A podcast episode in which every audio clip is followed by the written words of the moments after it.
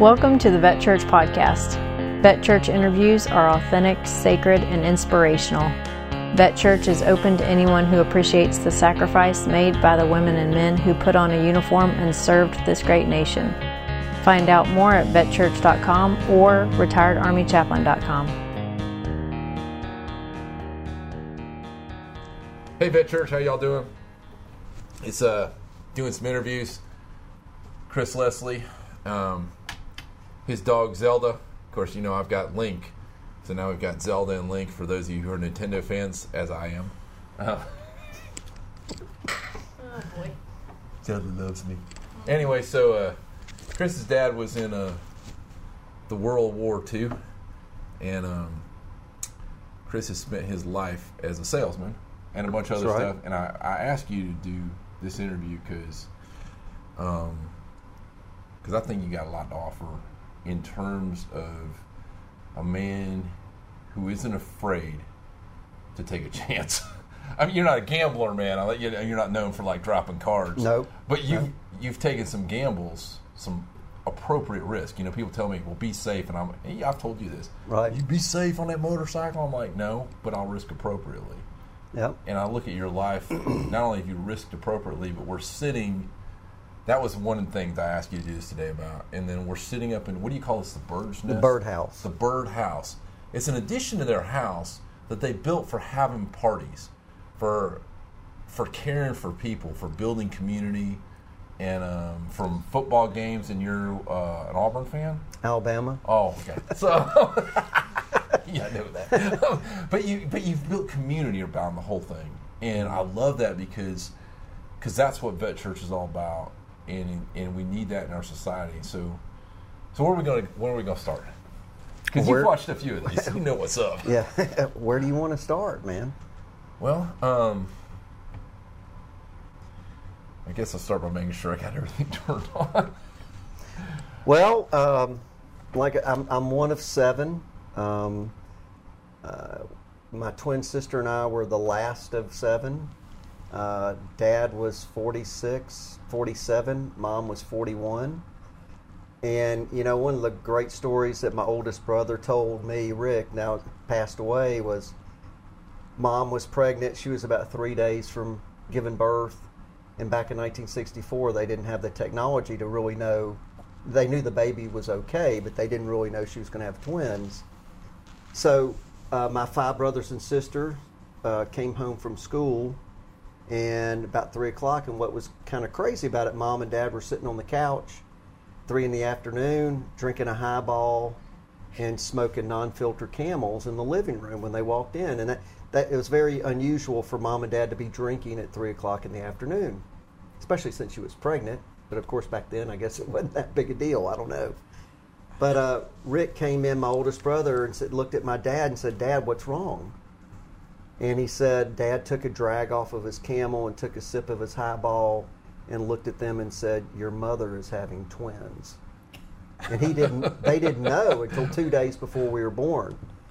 And my Two dad, days? Two days before I was born, and Dad was a salesman. He was uh, uh, ad specialty salesman, which is a very difficult business. I mean, basically, you're selling pins and change holders and calendars. The stuff that like you go to the bank and they give you a little thing that you're never going to use. And Exactly right. Exactly. But they're trying to get their you more business. Exactly. Yeah. So I think I really learned the, the work ethic from my father. Um, you know, I used to see him struggle. Uh, I'd come in from school and he wouldn't get in till like 5.30, 6 o'clock in the afternoon. He's been making calls all day. And, you know, I'd sit there and see him writing his orders in triplicate until 1 o'clock in the morning. You know, $45 order, $150 order. And, you know, I saw the, I saw the stress that was yeah, because that's before computers too. Oh so yeah, I mean this this is way before that, and he and I saw the stress that it imposed on him, and you know I, I still to this day would say my father was the best salesman I ever met, and if he was alive during this day and time, he would have been a very wealthy man, and but I think he got into the position where all of a sudden he had five kids, which was enough, and now he has seven, and I think it really held Dad back from taking that leap, you know, to maybe go to another company to make more money or what have you because he Now, knew that he had to protect his family Did and you take care feel of his guilty about that, or when you? I mean, not that? not at that time. I think the older I got, I did because he had a massive heart attack at 54. I think 53 or 54. Yeah. He should have been dead. And um, and we Tina and I were five, um, and uh, put a lot of stress on the family. He couldn't work. He was on disability. My mom didn't work. She was, you know, a stay-at-home mom. So I, I, I really started to under, understand what stress can do to you, and I saw it my dad. But he lived another um, 14 years. So I feel, I feel very fortunate that I had my father. And the reason I mention this is because he kind of molded me into who I am today. I mean, seeing his work ethic, how he took care of people, how he respected people, and you know everybody knew him. And and one of the things about Dad was he might not have known their names, but he always knew them, knew who they were, knew something about their family. And they might not have always known his name, but in the winter he wore a, a felt Stetson hat, and in the summer he wore a straw hat, and everybody knew him as the hat guy, right? because he always had the hat on. Always had a hat on, and uh, He wore, uh, like from uh, you know, because I've Mm-hmm. talked to some other folks that knew him. He wore some crazy clothes. he was A sharp. he, he was a sharp dresser. Probably most people wouldn't have worn. I, I think one of the craziest things I ever saw him wear was uh, like a dark olive green pair of pants and a, a red checkerboard shirt. And I mean, you know, just nobody would ever wear that. But Dad had his own sense of style, and he always wore wingtips. And I swore that I would never wear wingtips, and now I have two pairs of them Rock on, baby. and they're the most comfortable shoes I have. But you know, it, he taught you know he, he taught me what it was like to be a man and to be able to provide. And you know, I, I had a great childhood as far as friends, and you know, I had a lot of family and what have you. But a lot of that childhood time, it seemed like it just flew by. You know, my wife Monica can remember when she was two, you know, three, four, five. I have very sporadic memories of that, you know, when I was a child. Not really sure why. Like high school was like a blur to me. And, you know, I don't want to sound corny, but to me, I had a great life, but my life really began when I met my soulmate, when I met Monica at 17 and a half years old. How old y'all been? 17 and a half, so you've been married how many years? uh, 34, and it'll be 35 April. And she was the one that really uh, taught me how to love and to really appreciate a good person. And you know, we met. Uh, we both worked in the mall. I was working at Morrow's Nut Nut House, and it was a it was a Is that, real. the, can- is that the candy Yeah, nuts with candy. the? Uh, I was really what's good. the stuff they put on the things? Um, Get your hot nuts here. Yeah. yeah, yeah. So I was I was sitting on a I, I'll never forget it was a, it was one evening it was about eight o'clock and I'm sitting on a five gallon can of cashews and I'm looking out through the viewing window and all I can see is the midsections of people walking by. That was it. I was just so bored and all of a sudden I saw a pair of hips and a waist coming towards me in a skirt and I kind of went, well, I think I might have some action here. So I stood up and she came up and I was just like, oh my God. You know, she was just so beautiful and she looked like she was 20, looked very mature, you know, and I was this little kid wearing a smock, you know, or whatever. And she said, I'd like a dollar's worth of chocolate covered almonds. I said, sure. So I went back and I had a little bag and I was stuffing them in there. so it's like that full. you wanted That's her a- to come back. yeah, that's about five dollars worth. And I gave it to her, and you know, I hit the old timey cash register, one oh six, please. And she said, "Are you sure that's a dollar's worth?" I said, "It's my dollar's worth." So I gave it to her, and when she walked off, I watched her walk down the mall and go down the stairs into Kinney's shoe store, so I knew where she worked. And then from there, I did a little bit of quasi stalking. stalking. I'd go. No, hang- but this is what you got to do. You got to. I'd, I'd go out and hang out with my buddy right across from uh, Kinney's. He used to make keys, you know, little kiosks. Oh yeah, And yeah. I'd sit out there and smoke cigarettes and look in at her and try to be cool. And she'd look out at me and go, "What a jerk," you know. I'm sure that's what she was thinking. But you know, that's when it really started. And you know, we became really close. Uh, we started dating, and then Monica was going to school at South, and her grandmother uh, and grandfather lived in Birmingham, and she loved them. They were kind of her parents, if you want to, uh, lack of a better term. And she really wanted to get up close to them. They were getting older, so our life kind of began from there. And uh, Monica transferred to UAB Birmingham, and uh, I packed up a small trailer, little U-Haul, the smallest enclosed trailer you could have. And you know, to tell you what a terrible son I was, um, the day that I left, my mother was having uh, coming home from open heart surgery, and so my mom was walking in the door in her little robe, and I'm walking out.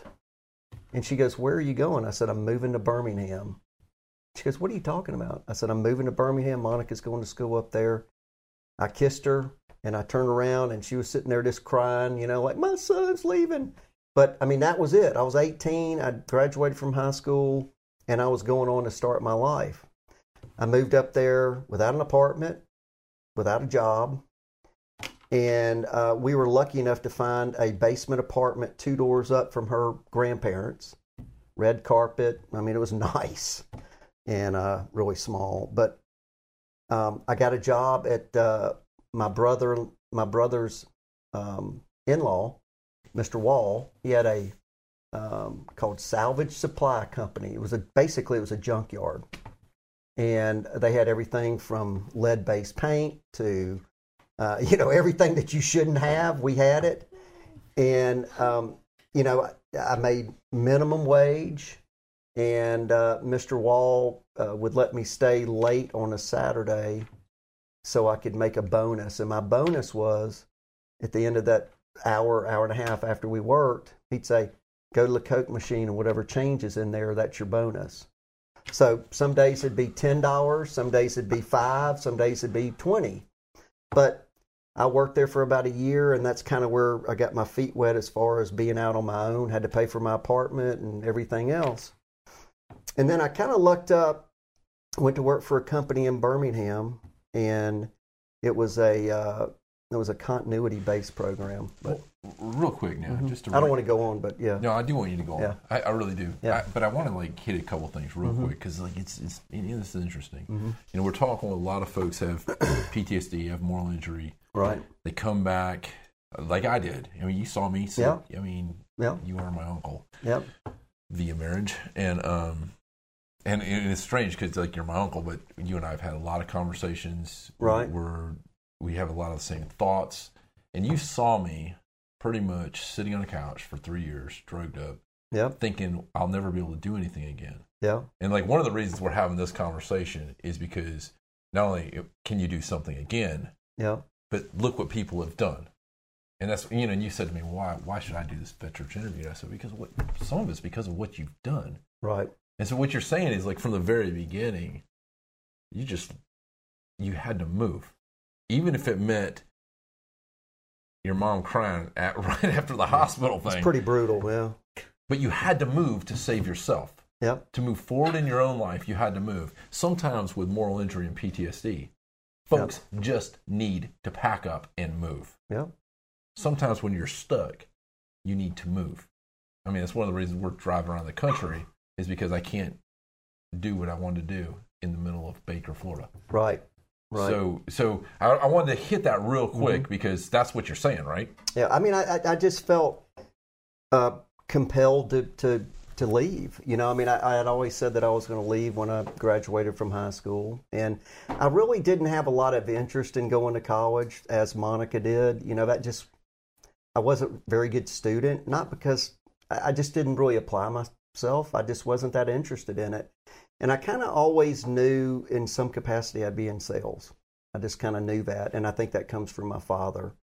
Um, you know, so yeah, but that's when I didn't want to be under um, the thumb of my parents, and even they were great parents. But I'm just I just didn't want to be under the thumb. I wanted to go out and do my own thing. I wanted to start my life with my wife or my girlfriend at the time.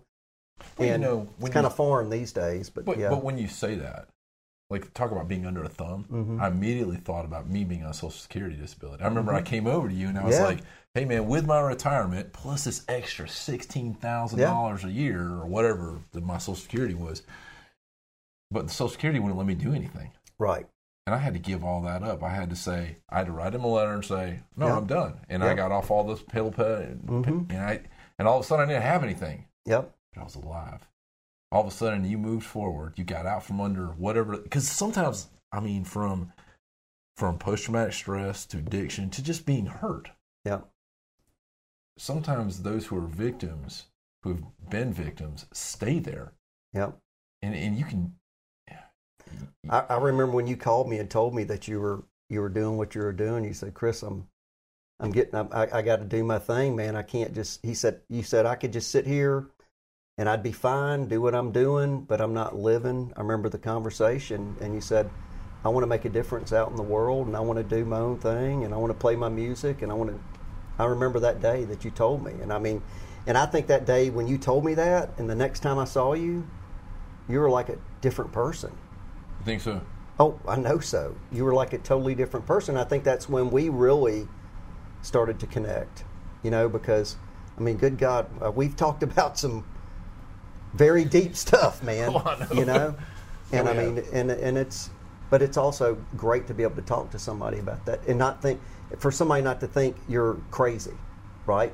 Yeah, because we have weird thought. All of us. I think. Right. You know, like uh, like sometimes I think of myself being a little on the twisted side. Yeah, you are. Thank you so much. Yeah, you're welcome. But but I but then I think. But that's myself, okay. Isn't isn't that our entire society? Yeah, Like Yeah. like even the people that we put up on the silver screen yeah. go through pain, extreme pain. Extreme pain. and and um but okay so let's let's i you know i, I wanted to jump off there real quick because i wanted to, to bring that again home to folks you're in a bad spot sometimes you got to move Yeah. so you've moved you're in Yeah. birmingham Yep. So I, I was very lucky. I went to work with a company, and uh, it was a continuity-based program company that you go in and buy so much at a grocery store, and you get a five-piece place setting of stoneware or whatever. Anyway, good company, and I ended up working in the print shop. So I was in the printing business for a while, and then there was a subsidiary of this company eh, called Innovative Marketing. Didn't really know what they did, but it seemed more interesting to me than printing, running a printing press. so um, I went over and, and met the crew over there, and basically it was a marketing slash uh, uh, apparel company, and their primary focus was Ford Motor Company. And uh, in 1983, 82, Ford Motor Company really got back into the racing scene. And so we were the support mechanism for Ford Motor Company. We did all the apparel and so forth that went out to uh, the 6,500 dealers across the country. And we started mailing to retail, to the general public. So we were in the mail order business way before most people were. Um, and I started that job kind of doing mundane stuff, pulling orders and so forth. Well, the guy that I went to work for came in, I think I was 24. He came in and said, Chris, I'm giving you a promotion. I said, Oh, really? That's great, man. What is it? money money He goes, You're going to be the inventory control manager. I said, Wow. So what kind of money? He said, Well, it's not really any more money, but you've got a position. I said, What does it entail? So I had no clue. So he t- takes me out in the warehouse, and there's this huge office, and it's full of boxes stacked to the ceiling. And it was returns. He said, Your job is to go through all these boxes and process them. And I'm sitting there going, Are you kidding me? But, you know, at that time, that was the job at hand. That's what. I did, right? So I didn't complain about it. I didn't say I don't want to do this. You know, I just did the job. And he saw that in me that that if I had a task to do, I was going to accomplish the task. So that helped me as a and the funniest story is so I'm the inventory control manager and we would shoot a catalog. We'd have a photo shoot and we'd go on location to shoot catalogs. Well, I'd never been on one. And Monica and I are laying in bed one morning on a Sunday at nine o'clock in the morning. I get a call from the guy, Dick Castle. He goes, uh, "Hey, are you up?" I said, "I am now." And he said, "I need you to pack your bags and fly to Detroit." I've thrown my back out, and I need somebody up here to help me produce the catalog. So I go down to the airport, get a flight to Detroit, fly up there, have no clue what I'm doing. And the first door I opened, I thought, you know, I knocked on the door and I thought it was uh, Dick's room. I opened the door, and it's our hair and makeup guy. And, and he was gay. And he opens the door, and he's standing there in a pair of red, white, and blue uh, weenie bikini underwear, or whatever you want to call them, right? And I said, Is Dick around? He goes, if he's not, I'll find him. But anyway, so so my whole life, so my whole life changed from there on. Yeah, because you're just coming from Alabama. I'm just coming. I'm the Alabama boy. Boy, we're, we're, we're like in Alabama. We, Yeah, right. we were raised Right. to be mean, to be pejorative, to Yep. look at anybody that was not like us. Yep. And even if they, you know, like if you, I had friends that were gay, but they couldn't say that. Correct. Well, and they couldn't. And that and that so that must have been like you're about 24, and this is Yeah, this- and you know what? I guess I, I it seems like it would have bothered me more, you know, because of how I was brought up. But you know, once I got to know David and got to know, I mean, he was hurting. I mean, he he been through a rough, rough life, you know, oh, Yeah. and you know, persecuted all the time, and and. But you know, so that's where that started. And just to make a long story short, I worked there for eight years. Um, you know, we were in Sonoma, California, shooting out at uh, at the racetrack out in Sonoma, and you know, Dick, my photographer goes, "I need a biplane. The shot for the co- back cover. I need a biplane." And I'm sitting there going, "Why do you need a biplane?" He goes, "Well, it's going to look great, but I need a Thunderbird also. I need a 55 or 56 Thunderbird." And I'm going, "What am I?" And so Dick goes, "Go find us a biplane and a 56 Thunderbird or something. Just go." So here I am, I'm 25, 26 years old, driving in a rental car, have no clue where I'm going. And I think this is where the good Lord intervenes, right? I'm driving back towards Sonoma, the town of Sonoma, and I look over to my right. There's these beautiful uh, prairies out there, you know, with the golden. It's just beautiful. And I look over and I see this hangar, right? I pull in there, drive up to this hangar, and there's a guy standing out there. And I said, I know it sounds crazy, but I'm looking for like some type of biplane. He goes, Well, I happen to have two of them. It's true story, man. So he opens up the, the uh, hangar, and there is a biplane sitting there. And I look over to the right, and I see four or five cars covered in tarps or covers. there's your car too. So I said, "You wouldn't happen to have an old Ford in there, would you?" He goes, "I got a Oh. 50. This is a true story. 56 Ford Thunderbird." He pulls off the the cover, and it's a white 56 Ford Thunderbird.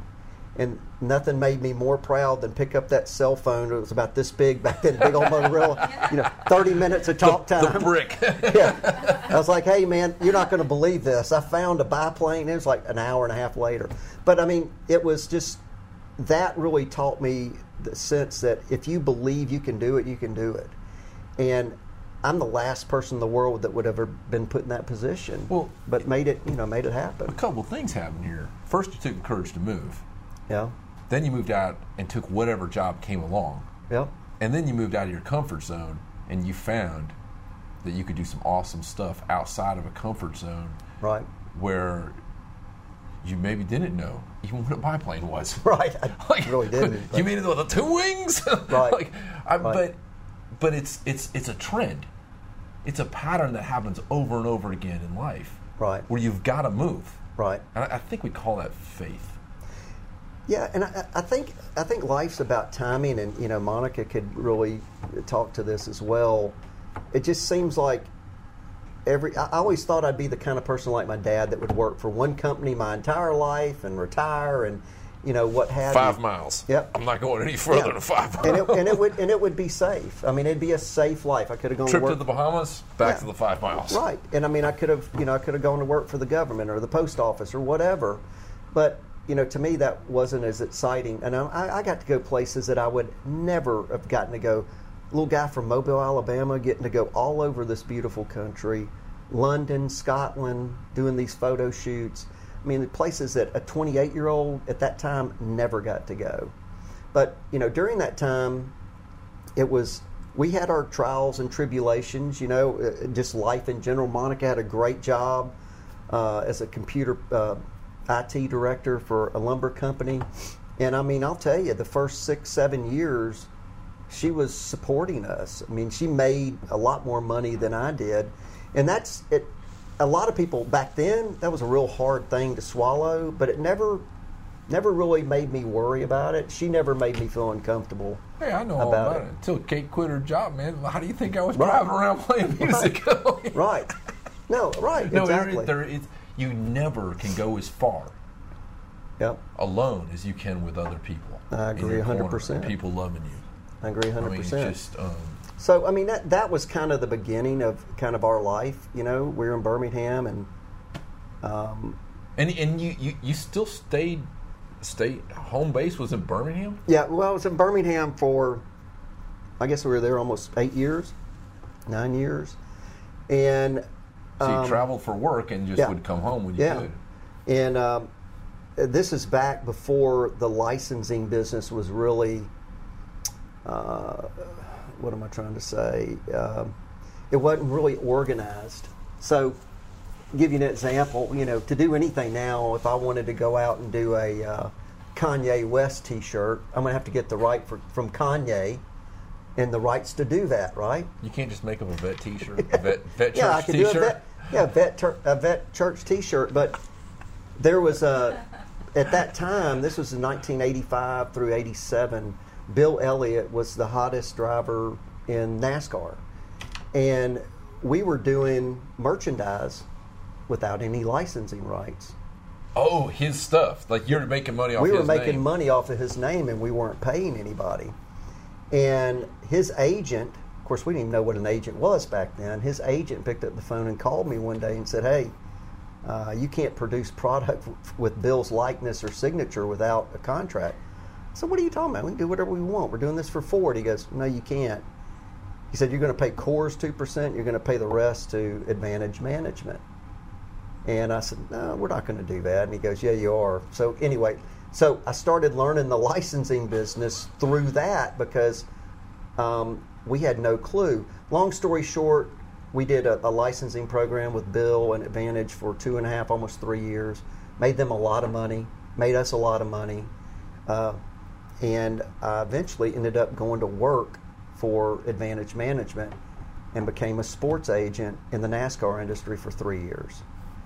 And we represented five drivers, and we handled all their licensing, sponsorships, and personal endorsement agreements. And I went to 24 to 30 races a year. Whoa. And my job, my primary job, because Bill Elliott was our main guy. We had Bobby Labonte, David Green, uh, a couple other guys, but my main guy was Bill. So my job was to go there and be Bill's shadow every weekend from Thursday through Sunday. So wherever Bill went, I went. If there was a if there was a special appearance, I was there. And whenever Bill was with McDonald's, he had in his contract, he had to go to a McDonald's in the local area of every race on Friday night. Had to had to make an appearance. So my job was to get Bill to the McDonald's, get him set up, I can see it now. Come on, Chris. Not another Sunday. and and and he, uh, you know, my job was to make sure everything was set up, but I had to cut the line off, which was not fun because people had been standing in line for hours, and I was a guy that had to go out there and go, "Sorry, it's cut off here," but that part of my life was very very interesting because of getting to see the other side of that star lifestyle. And like you were talking earlier you know everybody thinks it's glamorous and beautiful and it's it's a lot of work for those guys. They go through a lot. Um, they really don't have a real personal life. So you know that was that was a very interesting time. So we moved we picked up and moved to nashville for three years so Lived in Nashville. a- actually lived in the franklin which was the best I've never made any money playing music. I tried to bust. nobody does there nobody makes any money No, they don't. unless you're a superstar but Well, yeah I, I, even on the street in Nashville, I, yeah I do better down at the uh, I-10 rest areas. a lot better. So, um, yeah, it is exciting though. Yeah, I, was- I it was a good remember like when we got uh, Kate and I got married, and um, she you know she said, yeah, my my uncle Chris does this cool. He's got this cool job where he, he travels around and they see people and Mhm. races and. I think you were working for uh, Kudzu or something, wasn't it? Yeah, that was back. Yeah, that was back. that- That's a couple years down the road. Oh, down yeah. the road. Yeah. Okay. Well, I was so impressed with it because kudzu is this point for y'all who haven't made it down here to the south yet. Come on down and at least look around. You don't have to stay. It's hot, but there's this plant that grows everywhere. Like Mhm. literally, if they don't spray some poison out every so often, Mhm. the entire south would be covered in this thing. Yep. It's invasive. It comes from another country. Somebody brought it over It's here. from Japan. It was used for uh, erosion in the coal mines in Kentucky. So they would grow it over. So on top of the of the coal mines, they grow it on top to try to keep the soil. from going, Yeah, and now it's everywhere. yeah. It's in the top of those You can't. trees Well, you out there can't, right now. You can't stop it. And, and I had a good friend of mine when I was in lived in Columbus, Georgia. Older guy, but just a Joe Passel leg. And, and one of the best jokes he ever told. He had a couple come up to him and say because he hated people to ask him what he did. yeah. And uh, they came up to him. We were at a little party, and they said, "Well, what do you do, Joe?" He goes, "Well, I'm a kudzu farmer, and as you can tell, I've been working my butt off." it's one of the best lines of all time. And the people just looked at him like, "What?" But I mean, you can't stop it. you, you can't stop it, man. No. But uh, yeah, I mean, it's I've had a pretty awesome life, and and as far as up to that point, Monica was still working. She was probably one of the first telecommuters in the country, so she was she was doing her job from Nashville, still being the IT director in Birmingham, which is unheard of back in the late nineties. Hey, when we got married in what year was it, Kate? 89, 98? 98. Yeah, she's giving me that look, folks. Mhm. So uh, when we got married, Monica was working from home, hmm and Kate said to me, "We ought to look into some kind of jobs where we could just stay home." And of course, Mhm. I had that idea I was going to cut grass, and Right, um, but you're right. I didn't know anybody else that worked from home. right, I kept thinking, well, man, they, they shoot, you must have just scads of money. You can stay Right. home all day. right. And I remember we t- one time we came up and visited y'all, yeah, and uh, and it was fun because you introduced us to hummus. yep. Yep. First time I'd ever ate hummus in my life. this man right here, because you know. If you're from lower Alabama, northwest Florida, where the hurricane's hitting right now, um, or tomorrow, whatever it is, uh, we don't talk about hummus very much anyway. Yeah, if, But- you, if you came to our house, there would be hummus among us. we, we did have some. Yes, we did. And then we went to a real cool place and had some other kind of food that I'd never heard of. And Yep.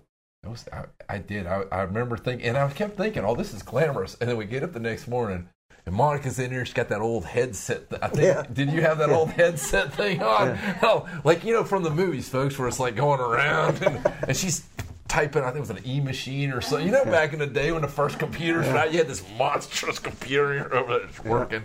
I Yeah. remember looking at and going, oh, that don't look like fun. but uh, but it was work. Yeah, it was a lot of work. And and, and I think the thing, Matt, that really um, the time away uh, from home. I mean, I think that was the toughest thing, and you and I were talking about it earlier. Is that I'm the type of person that likes to have people around me. Um, and Monica, I don't know if it's been this way her entire life, but she was always able to handle me being gone easier than I was to handle being gone. And because she was always, you know, she always had something going on, but she always, I mean, she's gone for three hours now at the house. I go crazy because I'm used to having that constant in my life. And, and I think that's where to have somebody in your life that is able to handle that. A lot of people, and and a lot of people say, well, maybe that's why y'all have lasted so long, you know, because I mean, I at one at one time I was probably gone 100 and 26. 126 days in a year. You know, traveling 150,000 miles a year in a plane. And and let's let's let's really push this a little bit. You Mhm. know, in the military, most of us went with at least a team of right, half a dozen people or Right. more. And sometimes it's a lot more. You knew people. right, You're talking about going by maybe one other person Right. by yourself to some place, and you got to stand up and talk to strangers right, about a product that maybe at the time you don't even believe in. I know you believed in a lot of the stuff Yeah, you did, but yeah. some of it you didn't. Yeah, Yeah. I mean, you couldn't have believed in everything. And I, and I think that's one of the, you know, that's why they talk about salespeople because you've got to be, you know, if I'm passionate about something, I can sell. I can sell it. hmm And and there was times that I wasn't as passionate about it, but my job was still to sell it, so I could sell it. But you know, Monica, I'll come home from a trade show or something, and she just knows when I get in the door because we talk every day and we talk at night and what have you. But she knows that I've been doing a pitch for seven days straight for And it's eight- the same pitch. same pitch, seven or eight hours a day. I mean, eight to ten hours a day. And you know, you're just you're, you're not well. You're physically tired because you're standing all the time, but you're mentally just drained. And that's where you get, like you said, come home, and that's your comfort place. You know, you're able to come home and chill, and then maybe you got to go back on the road in a week. But at least you have that time home to kind of get grounded, get your feet planted, and uh, it's it's uh it's interesting to me too because as you know my dad right down here in halls mhm. lived on halls mill and then he um, he's an army recruiter. Right here in alabama in in mobile Yeah. he won recruiter of the year for the army reserves five years in a row. It's some kind of salesman you know? Yeah, And- that's and- selling, man. oh yeah because because like this is gulf war time man. Like he's talking Right. people into going into the army. Yeah, and I and I watched my dad do that, and I know that it's taking something out of you, just because of, wa- Mm-hmm. watching my dad. You know. Um, so what what do you do when you come home? You've been doing this. Mhm. How do you deal with the anxiety? How do you deal with your anxiety? You know, I really never had much anxiety. Uh, um, you know, I always, felt like I could uh, could deal with uh, deal with anybody, and I think that the last few years I've started having a little more anxiety about certain things. But it's kind of one of those things before. You know, I get up and I'm feeling like, God, man, I got to go do this again today, and you start feeling a little anxiety. But once I get in the role and get going, I'm fine. But I think I think one thing that a lot of people is misinterpreted about salespeople. Um, I think everybody thinks they're extroverts. Really, we're probably closer to introvert than we are extrovert. Now, And an extrovert is somebody who gets their energy from being around everybody. Yeah. An introvert is get their energy from being alone. Yep. And it's it's kind of a it's almost like a comedian, right? Everybody look at Robin Williams. Everybody thought Robin Williams is funny and he's laughing, he's having a great time. But when it really came down to it, he was not a happy person. He was hurt. He was hurt.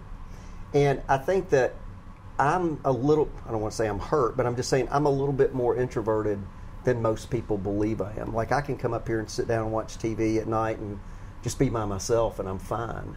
But uh, I think where it, it gets me out a little bit of my uh, comfort zone um, is to go out there and, and to sell and to and you know and, and I look at, I've always looked at it as my job. When I would go sell something I always felt like it was a partnership with my customer. It's just not about me. It's about I want that customer to be successful because if they're successful in turn we're all going to be successful. And it's you know you've got a lot of salespeople out there man you got to get this $85000 pickup truck because you got to have it. You can afford it. It's $900 a month but we can make it work you know i don't really think you have the best interest of that person you're selling Yeah. right? And somebody gets in trouble and they can't make the payment and they lose their truck. So I, I think my, my thing is, is I always wanted to sell something that I felt good about and I thought that it, the customer would reap the benefits of carrying my line. Well, and I know now we've talked about this, and you said there's no way you're selling anything you don't believe in. Nope. Won't Because do it. I, I introduced you to Dad Sauce, and you Yeah. loved it. Yeah. And um, hey, Monica, you get that bracelet on? Kate, you got a bracelet on? Yeah. C- Come over here real quick. Y'all put your bracelets in front of this thing. You you're now doing a line of bracelets, right? Uh-huh. What's it called again? It's called uh, Bella Ryan. Um, it's a buddy of mine uh, that started the company six years ago. And uh, yeah, we need to put And I will do that sauce too because this is my favorite. yeah, we need to have this oh right here. my goodness, yes. You'll never eat ketchup again. This is like the best dang thing you will ever, for real. And the hot sauce. And they are getting no money to say that. I, I'm not. I'm getting no money. And You but gotta I go. You gotta buy go there and put But I want to show. I want to show because you guys have designed these bracelets, and you've put some on me. Like when I go do shows and stuff now, Chris has given me stuff to wear, and I'm going to wear it because it's my uncle. He believes in it. So uh, Michelle. Michelle and Michelle. Monica, they're sisters. Um, My, so we've named bracelets actually, and so the Kate. Kate's got. Kate has a Kate. it's, mm. it's called the Kate. The it Kate. is the It's Kate. the like the Facebook. No, it's Oh, Kate. Just Kate. Kate. Okay. all right. But but she is the Kate. So she is my the Kate. She is. Uh, she is the Or I'm one her, and only the Kate that we love more than the moon. But um, It's the Michelle. Right, And now you see my steps. This is the mm-hmm. Monica. And, and what's cool about this stuff is that you like people so much. You and Monica have people up here. You love folks. And so what you've done is you've designed something to enhance life. There's plenty of jewelry out there. mhm. But is it always jewelry that says this is an expression of where your people are at? Right, right. And I mean, uh, the the core the core product is uh, an expandable charm bracelet, which is it- it's basically you're telling your story as a woman. Uh, very similar to a Pandora. The only difference is instead of adding beads and charms, um, our customers and the retail customers just keep stacking their sentiments. So they stack bracelets like K for Kate, and then she loves dogs, so she has a dog paw, and she's, you know, and whatever. It, and it becomes part of their story, which Correct. is what Vet Church was about. And I know we had said something, and you're like, ah, you know, you're Mm-hmm. kind of giving me the ho hum about because it's not an advertising thing. And you've been part of Vet Church from the beginning. right. And I keep saying this is about telling people stories. So I wanted you to talk about this Okay. because Yeah, I mean, it, it, it isn't a way to express yourself. Maybe somebody's not an extrovert, but, but they want to tell you who they are. Yeah. And they want you to say, Oh, I love your bracelet. What is that? And they sit there and go, You know, well, I'm a dog lover, I'm a tree of life. I love my husband to the moon and back, you know, a pineapple, whatever it might be. But it, it strikes up a conversation when the woman's wearing the bracelet, and it also makes her feel good. You know, we've been doing it for six years. Um, you know, Rodney Reap, the, the guy that owns it's a good friend of mine, and I've been with Rodney for five years now. And, you know, it's kind of crazy how life just kind of transitions. Um, Monica and I were living in Columbus, Georgia. We both worked out of the house, and we were doing different things. And I looked at her one day and I said, "What are we doing here? You know, why aren't we in Mobile? Let's." And we swore that we would never. because be- this is where you grew up. this is where I grew up. We we were gone for 35 years, and I said, "Why aren't we down there? We've got family down there. We've got friends. You know, let's let's make a move." So we decided to move back. But when we did that, there was a prerequisite, and that prerequisite was we were going to work hard, but we're also going to have fun. We're getting later in life. We're both 55, 54, 55, and we wanted to make sure that we had, you know, some a place where people could gather. And the number one thing was is we wanted to have a, a home that people felt comfortable coming into, and they could be themselves.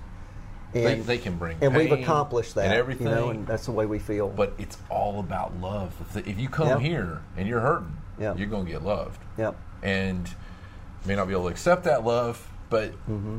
because that's sometimes you know people that are hurt. It's hard to accept that somebody else loves you and cares about you. But you know, it took a long time. I mean, Mm-hmm. I came over here, and you were like, "Come over," for, you know, showed me a great time. I had an incredible party. But I come back like the next year, twelve months later, right, because I was all drugged up and I was hurting. right, But you always you'd call me up and say, "Hey, you're still loved, man. We always want you." Um, and that's that is a tough thing about love. But you've done that, and your friends. You, you got friends from high school still coming over, right? I, uh, actually, my best friend here is, I've known him since I was five years old, and he's about Matt's size. Maybe No, little- he's bigger. He's bigger He's- than Matt.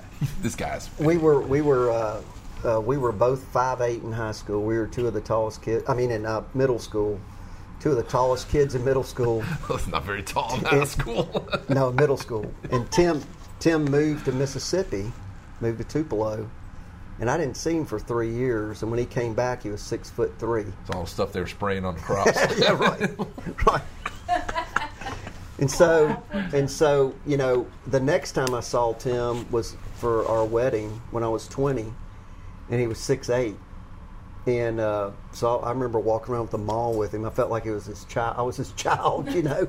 He's a foot taller than I am. He's big. I wanted. big. I really want to do a vet church interview with him. Were you able to get a hold of him? I was, and he might be able to do it tomorrow. Ooh, yeah. I got. Ooh, I got yeah. stuff. I got stuff tomorrow evening, but maybe Yeah, we get yeah, it in before. whatever. Yeah, yeah. And uh, you know, it's kind of funny. All our all our pictures at our wedding are from the from the shoulders up because we had to get Tim's head in oh. because he's so tall. You know. Yeah. But when I got back, and we had kept in touch, but not really like we should have.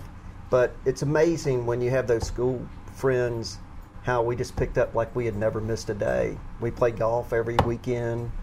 You, You know, we I just find have a great I find time. that it's like my friends that as I've got older, Mm-hmm.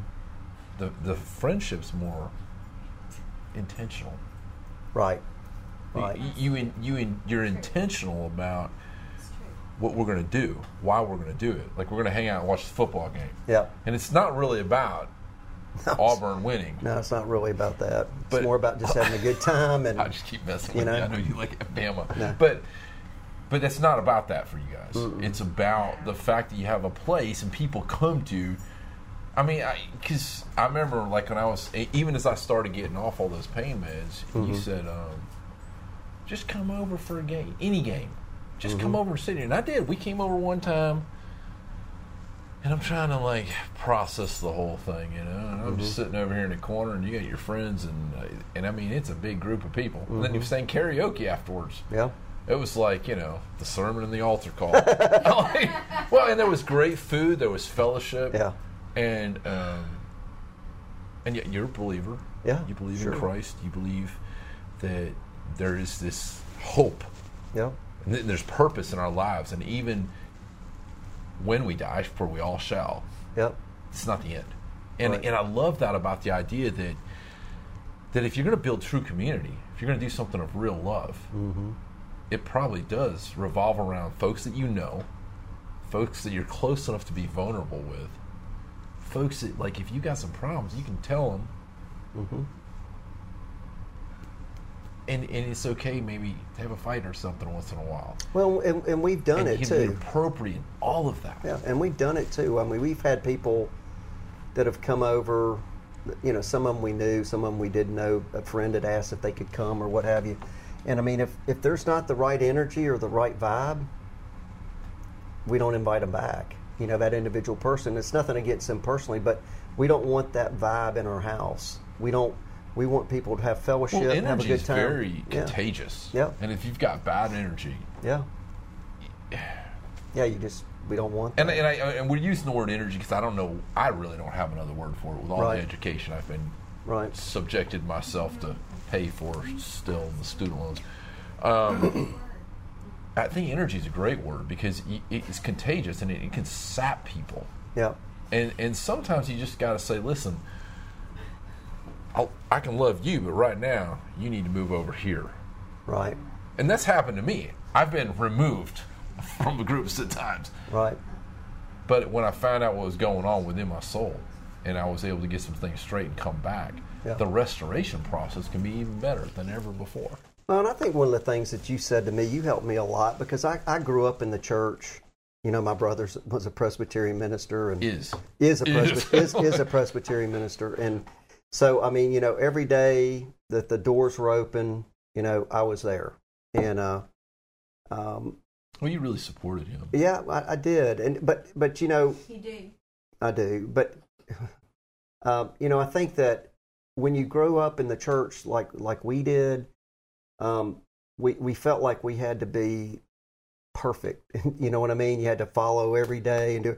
And I think what you know, having discussions with you in the last five years, um, you know, you've really helped me understand that. Chris, you don't have to be perfect. Nobody's perfect, and God knows I've done things that I'm not proud of, and and He does know. Um, but um, I think we can always strive to be better and and to uh, Well, that's You know? why, you know, originally when I did that whole thing and I put vet church up there, fed up or effed up, Yeah. and and you know, in the song we wrote with with those guys, Mark Sherrill and T-Bone Montgomery, we used the word fired up.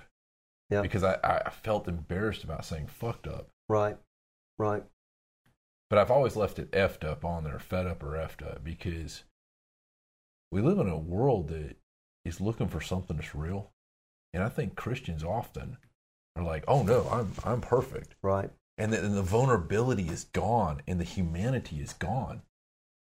And because that when you when you sap the humanity and the well, what you're doing at the same time is you're sapping all the fun out of it. Then it's not okay to sit around with somebody and, and even watching a football game where community is happening all over the country. Yeah.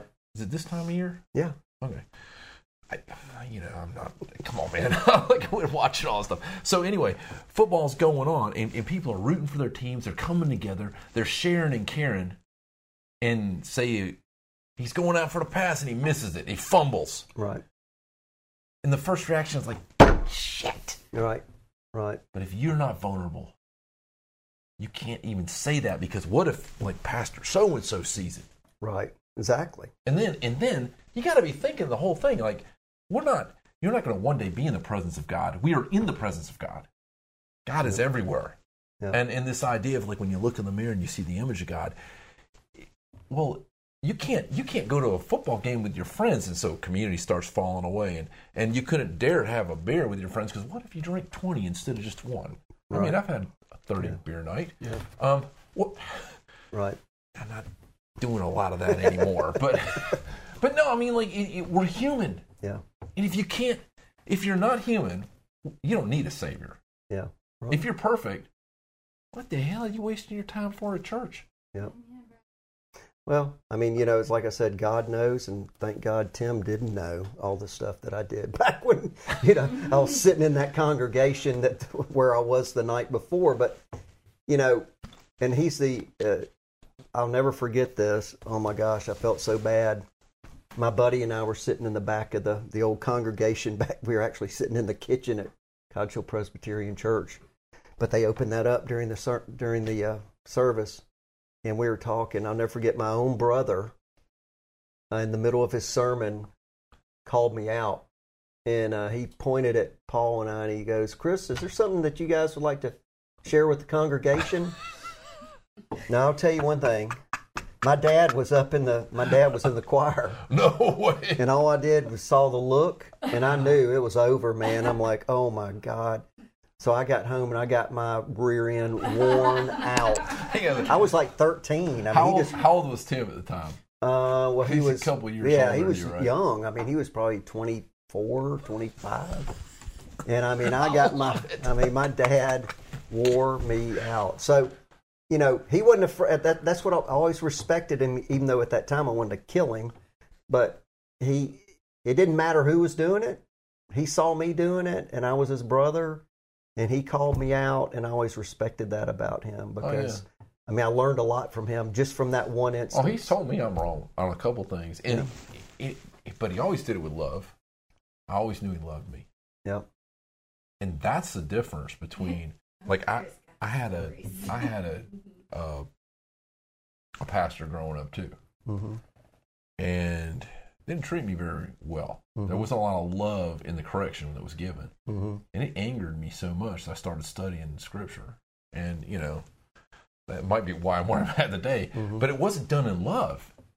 The motivation wasn't pure. There wasn't like any like, hey, I care about you enough to say something. Right. And when I've had a couple of moments, Tim Leslie has said to me, "Hey, man, that's uh maybe not very godly, is it, or or Right. wha- whatever it was, you know." Right. and um and I've I've always respected that. I think it's a lesson that I've learned is I want to I want to strive for the idea of holiness, but Yep. holiness is not being spotless and without pain and without brokenness and without hurt.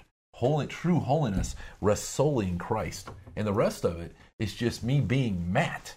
And like, do I wish I didn't say fuck as many times as I did? Well, I Right. do. Right. I, I, I, try to be clean, and I and I, I and you know I, have struggled. We've mm-hmm. talked about it, mm-hmm. where to the point where I thought, well, I shouldn't be doing this or anything else, and yet at the same time, like without sex, none of us would be here. And Right. God is, is probably one of the greatest gifts God ever gave anybody. Yep. And and yet at the same time, there's this group of there's this mindset of like we can't ever talk about it. Why? Right. Why? Because when we do that, we're turning something God made pure into something nasty Correct. and it's not nasty. It is. Right. It was meant to procreate for enjoyment. Yep. For I mean, just talk about relief and stress. I mean, like, Yeah. you know, I mean, like it just it, there's so much good there, but it, there's a lot of things like that. Right. Um, Well, and and I think Matt, you know, I, I think that we, you know, for lack of a better term, I think people conform to society, right? I mean, we're told something's wrong. We uh, gave you the analogy earlier, you know, about the kid getting on the coffee table and you go, "Don't get up there," you know. So that kid from that day forward thinks that's terrible. Too, he was happy, and it's like we listen to what everybody is planning in us, and God, Monica knows, and God knows that I probably listen to too much media out there and and they they are you know warping the brains of i mean if you really want to look at it and and people believe everything they hear well, let's let's, You know. let's dissect this a little bit. You said Okay. you're listening to too much TV. yeah Now, I mean, like we were talking about some guy, uh, Casanova. What's his name? uh, kavanaugh Yeah, yeah. So that was a big thing in the news. they called him casanova I don't know the story because I don't watch the news. Right. Pretty I mean, inappropriate. The the in, well, I don't whatever. His I just knew it started with an A. Yeah. Okay. Um, but I don't watch the news, right and I don't watch the news not because I don't care, right but because I can't do anything about it. And these suckers, I, they just get my dander up. yeah Yeah. And I'm a I'm a pretty liberal individual, right and I get I get so angry. Yeah. And then I look around, and guess who the only person in the room is? It's my wife.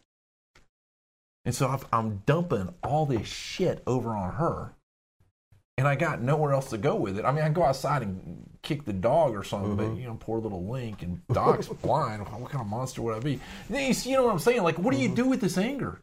right And I meet people as I travel around the country over and over and over, and they're watching TV and they're getting fired up.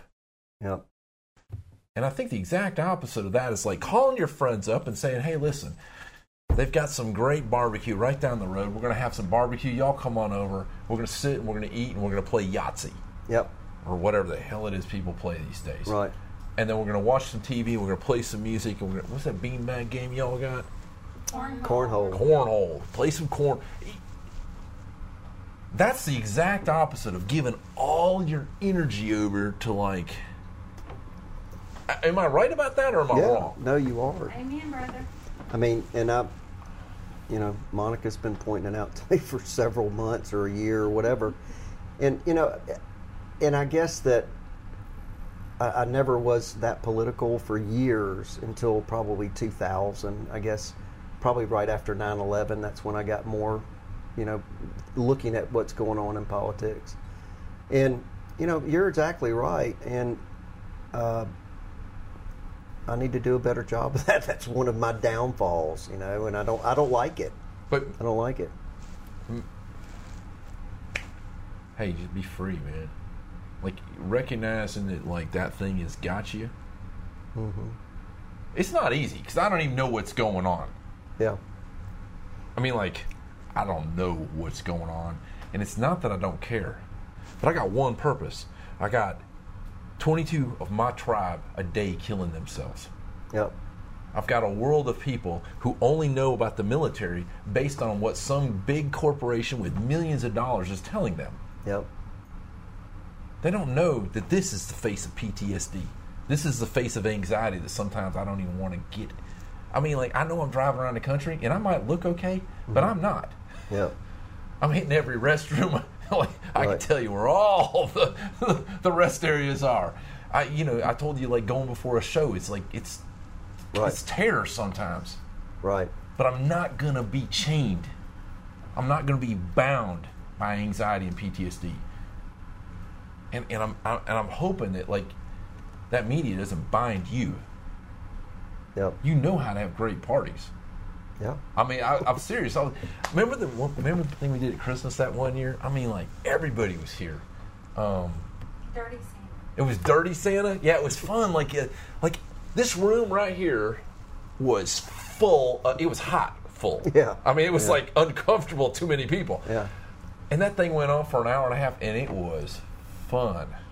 Yeah, it was. And um, I found that you buy the little box of Jack Daniels with little things. in it. Very popular. um, no, but it was fun, and I, I remember thinking to myself, it was before Christmas because people travel, Yep. and um, I hope we're here. I don't know if we'll be here this year, but if we're not, we'll Yeah, be I here mean, in it, our hearts. it, it, it, it was just it was just something different that we felt would be a good way to get everybody together and just you know the presents are you know I think it's under twenty bucks or something like that, and but you know you can steal somebody's present and then yeah, it's just a good time and it's fun and everybody laughs and has a great time and we eat. But yeah, you're right. I mean that's that's what it's really all about, and I think that the older that I've gotten, I've come to realize that you know we're only here for a certain amount of time. Try to touch as many people as you can. Try to have as good a time as you can, and um, you know treat people the, the way that you want to be treated.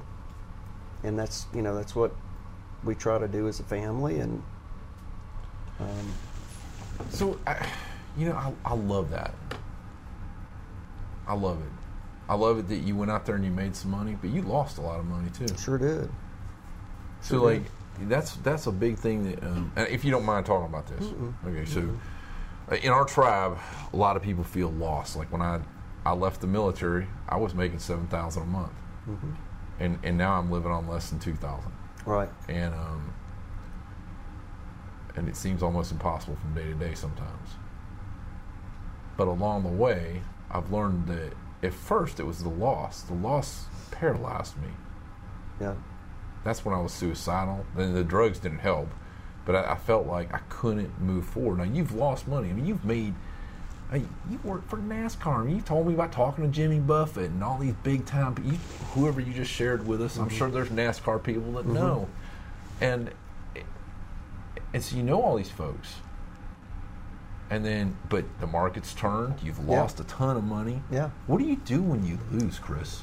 Um, you know, I, I think it's you just got to pick up and move on, and and and honestly, uh, it, it taught me some great lessons. Um, that you're not always as smart as you think you are.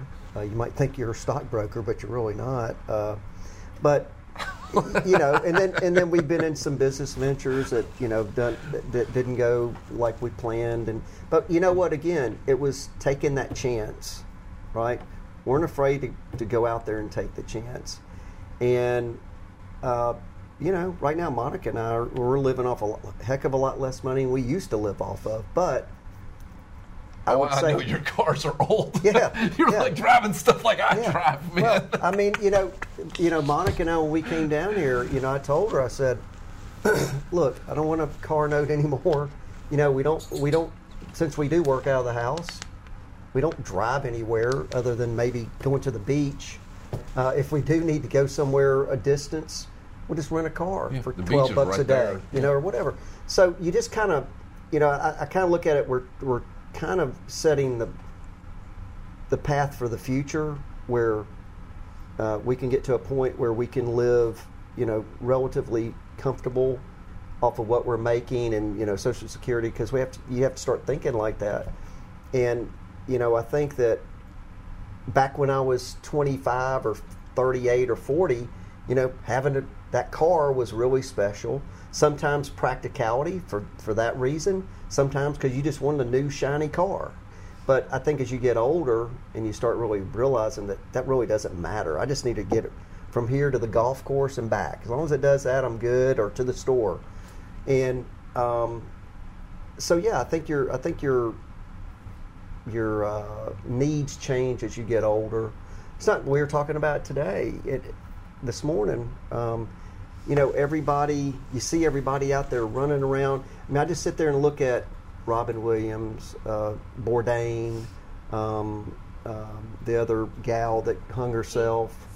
Kate Kate Spade. I mean, people that had what you would think were everything, money, fame, everything, but it wasn't enough.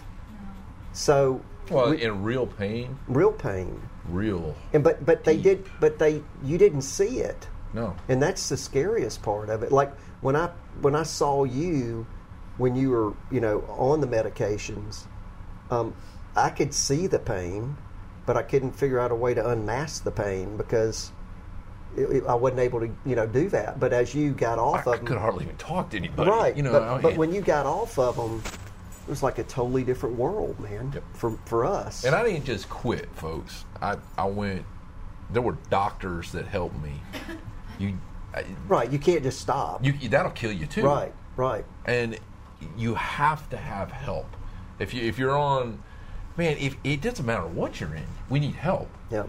As a salesman, you needed help. Yeah. As as a person that's experienced pain, you got to have help eh, on every level. And I mean, I just say that real quick. It's you got to get help.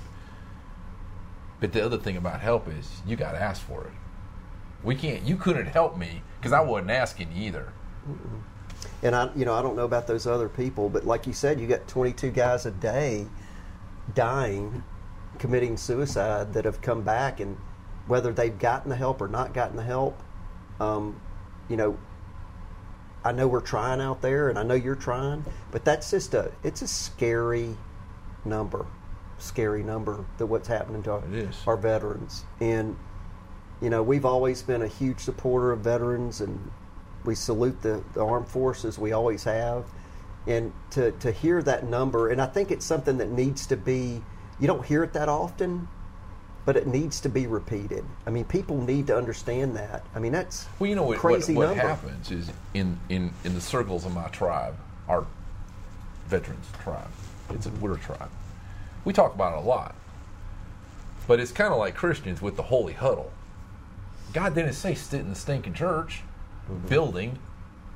Well, this is church right here. When you're with people of Christ, and, and Christ went out there. Christ Yep. was in the bars, and the you know the woman at the well had, Yep. you know, she was a prostitute. Yep. And, and the scriptures make this point of like, hey man, all these people that you look at might look at as dirty, Yep. those are the people that Christ came for. The people that are clean and, and, and are whole, they don't need a physician. Well, I, I think when you really take that number and you say 22 a day, and I was just thinking about this, I mean, you're talking close to 8,000 Yes, men sir. and women a, A year. year. And it's been I going mean, on when you throw that number now. out there, that'll I mean, now, blow and- your mind. And what they're not also saying, Chris, is that half of that number are from Vietnam era folks. right. It's not just it's not just us OEF OIF guys Yeah. and girls Yep. Or men and women. Yep. I want to be congruent and respectful. Well, I Um, think I think what you're doing is, I mean, eh, I've sat and talked to um, just impromptu, been in Home Depot or Lowe's or, you know, and you see, I saw a Korean War veteran the other day, and he was in a in a wheelchair, you know, in, in Home Depot in the line in front of me, and you know, I just said I appreciate your service and shook his hand, and and we just started talking, and it was like he just was happy to have somebody to talk to, and it made, you know, it's like I said, it made me feel good too, that I could hopefully make him feel good and respected. So I mean, I think that, and there's so much knowledge, like you said, the World War II guys, and I told you earlier, I wish I would have talked to my father more about it. I just, you know, at that at that age, because he died when I was 19. Um, you know, I just didn't talk to him, and he didn't talk that much about it. Not because he, I mean, I don't think you know, Dad was never in um, uh, the infantry. He was uh, in the Air Force, and he was a. Um, He was Army Air Corps. Army he was Air the, Corps, He was the Army- beginning Army of the Air Air, Corps. Force. but you know, it was just something he didn't talk about. Yeah. And you know, it, I'm I'm just so glad you're out there uh, with the World War II guys that are remaining. They're getting to tell some of their stories, blew me and the away Korean that they wanted to. Yeah, Yeah. like well, my dad from you know my dad wasn't in the Korean War, but he went to Korea, and now Korea's still at war because we haven't Right. signed a treaty or Right. anything. We're at this Right. standstill thing. And my dad put up the money for that first album, and would not. He put up half of it or something, and wouldn't take the, it back. The other Right. person that put the money up was we had an agreement up front that I wasn't going to take in. Um, Right. But my dad refused to take any money back because he's like, no, it's important to tell, let people tell their stories. Because because the story isn't so much what you do in war; it's how you live afterwards. And you were the hope of your dad. I mean, you think about it. You know, they might have been sitting there having highballs, going, "Oh boy, there's two of them coming." Yep. Um, I saw a picture the other day of the the guys in the in the transport boats, and it's a picture coming down on them Yeah. and going into um, um, Normandy, okay. and you can see all their faces, and it was just like freaky because you know that gate's getting ready to go down, and they're running out. And you think about the courage that it took to do that. I mean, it just blow your mind, man. Wasn't the movie? Uh, was it, it wasn't Saving Private Ryan. Yeah, it was, was, it? yeah. Was it Saving Private Ryan? It was, yeah. I mean, it showed it was gruesome. I mean, it showed what really happened. Well, and it, and it's like, and what you know, like I'll I, I can barely watch military stuff Mhm. now, but when I have a couple times, what what struck me is that having been in Afghanistan Mhm. and Iraq, the smell's not there, the heat's not there. right. So for one of us watch it, like also, I remember one time Kathy brought out some chicken they were doing on the grill. I was working at Walter Reed, hmm and they we were in you know government dime, you know, Right. had a nice nice apartment, and they had a grill downstairs. So Tim and Kate, or Tim and or Kate and her mom went. Mhm. Kate and Kathy went downstairs, and they were grilling, and they brought the chicken up. It was burned like flesh. Like it's fle- chicken Right. is flesh, you know, Right, right. and it's burned, and like, and I remember like Kathy saying, "Matt, are you okay?" It was like I was gone for a few minutes, right? And I was looking at it, but I was thinking about a helicopter crash. And I remember those guys in the crash because I'm looking at that.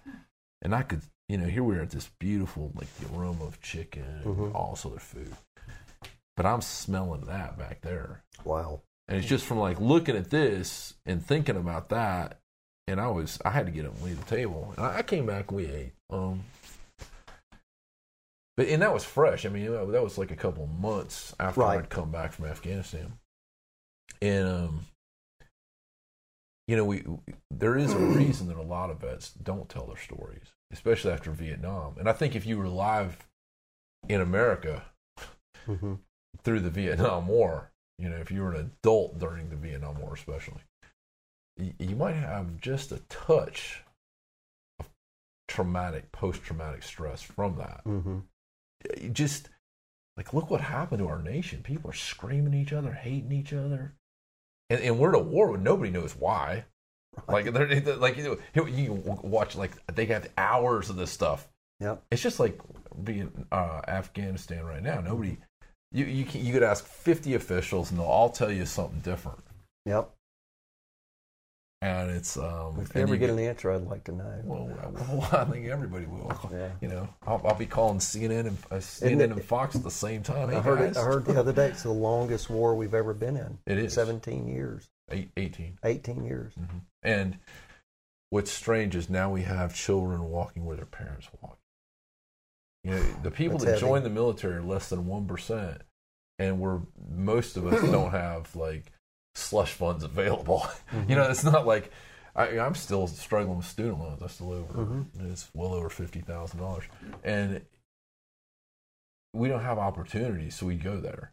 That's why we joined the military, and I did it because my dad did it, and his dad did it, and his Right. dad did it Right. it's like a family thing. Like we've served this nation, and um, and thankfully, like my brother was like, I'm not going to do it, but but my brother has served in a sense. He's merchant marines, done all kinds of stuff. Right. Um, but not mil. I'm glad my brother didn't get in the military. I'm kind of glad you didn't go in the military. I, I looked into it. I looked into going into the Air Force, and yeah, I mean, I don't know what I don't remember what made me change my mind, um, but it might have been Monica. Um, but you know, I look at it as I think it's a I think it's a great career. Oh, it is. You know what I mean? Well, it was a great opportunity for me. I didn't Yeah. have anything else. Yeah, but I sure as hell wouldn't have wanted to go to war. Oh And no. And I mean, you know, uh, we've known some people that you know that were rangers when we lived in Columbus, Georgia, and I'll never forget Monica and I talking about it one day, and she goes, "Well, those guys, we went into a uh, hail and farewell, or is Yeah, that what it's that's right. called?" Hail and farewell. And the guy that uh, we went into his house, he was a captain, so he had a really nice house. And so I remember walking in there, and here's all these badass rangers, and I come walking in with Monica, you know, And uh, they go, "Well, what do you do, Chris?" I'm like, "I swell, I, I sell uh, glass blown ornaments, licensed product, gifts." And they're like, Would you like to buy some? they're like, "Good meeting you." You know, It's hard. know, It's really tough. no, no, but Monica, Monica was saying, she goes, well, why are those guys? I said, well, Monica, think about it like this. You've been trained your entire life to be a soldier and to go out on a mission. And you've been held back because maybe we didn't have a war going on or whatever it might be. That'd be like me being trained to be a salesman for 15 years and never gotten to go sell the toughest people that I want to sell. I'd be frustrated and I'd be upset. But you know, these guys are a special breed of person, right? And their patriotism is off the chart. It's phenomenal. And thank God we got them because, you know, people like me that didn't serve, I thank God every day that we have uh, the military and the guys that we, men and women in the military that we do. Well, and I would say too, when you were standing with those Rangers, they're just like you know anybody in military in service is one percent, less than one percent. Right. Well, in the army, the Rangers are less than one percent. So like Right. they're, they're these group of guys that are like, hey, we got a problem, you got to go in there first. Yeah. And what's really special about that is they're the ones that are like, well, we'll make the first sacrifice. Yeah. Not, Right. and it's it's different. They're not. We're the badasses. Yep. Deep down inside, they're the guys that know that they're going to make the first sacrifice. Yep. The first loss is coming from them, and they're That's they're going to go man. out there first. It's huge. Every I mean, I, I was you know like I, I have so much respect for the Ranger community. I've done a lot with them. Mm-hmm. Um, they're great. They're incredible individuals. In fact, um, a lot of this right here is happening because of Rangers. Mm-hmm. And um, my best friend was a Ranger, and and it's like it's a Eric Gardner. He writes the Thirteenth Legion stuff. He's a Ranger. I was over at his house one day, spilled spilled a glass of wine. Right. He goes, "I'll get you a T-shirt," you know. I come back in, he throws me this, t- this Ranger T-shirt. Mm-hmm. I'm like, I ain't wearing that, man. I slipped it back because I was still in the military. Yeah, right. You know, and even now, I I would be very, Yeah. I, I don't know, man, because like he earned that. I didn't earn that. And In fact, I had a ticket punched to go, and we were at this party, and the division chaplain was there. Mm-hmm. It's like, okay, who, which one of you guys would like to go to Ranger School? Well, you know, I'm, I'm going, baby. Here it is. Because I'm a chaplain. They're going to let me through because I'm colorblind. You know, because they're going to make, you know, I'm just thinking it's the back of my mind. And my dearly beloved wife from across the room says, What about your knees? I'll never forget that. and and, and, and uh, Chaplain Causey says, he's division chaplain at the time, he says, What about your knees? I said, had two ACLs replaced, one one in each leg. And he's like, You're not going You're to the not going Rangers." to Rangers. You're going to embarrass us. Yeah. Which, boy, I came close. But but they'd find out sooner or later because it's all in my chart. So Kate just stopped. Once again, some sometimes love. It did. It saved me the whole idea of getting all the way up there and going through pre-ranger and then finding out. And then I threw out my back in Afghanistan anyway, so you know, Right. Who knows? Well, um, well, we talked for an hour and seventeen minutes. Wow. yeah, I know, right? It just flies. Uh, Chris, anything you'd like to say to Vet Church? I mean, I, I know, I know what Vet Church has meant to you. Yeah. You call, you called me up one day and said, "I just went to church." yeah, yeah, it's a very convenient church to go to. Um, yeah, and the only thing I could say to the vet church community is uh, what Matt and Kate are sacrificing um, of themselves to go out and and try to heal people, touch people. Um, you know, they never asked for anything, never asked me for anything in my life you know, any way uh, through support, through verbalization or monetarily, any support that you could give them, um, I know that they'd really appreciate it.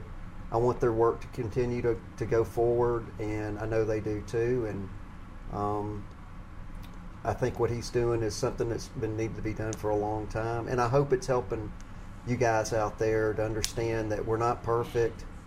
We don't have to hold ourselves to a higher level. We are who we are. We're people. And when you're hurting, you've got pain, find somebody like Matt or Kate to talk to, and hopefully uh, um, you'll be able to to get over that pain and that hurt.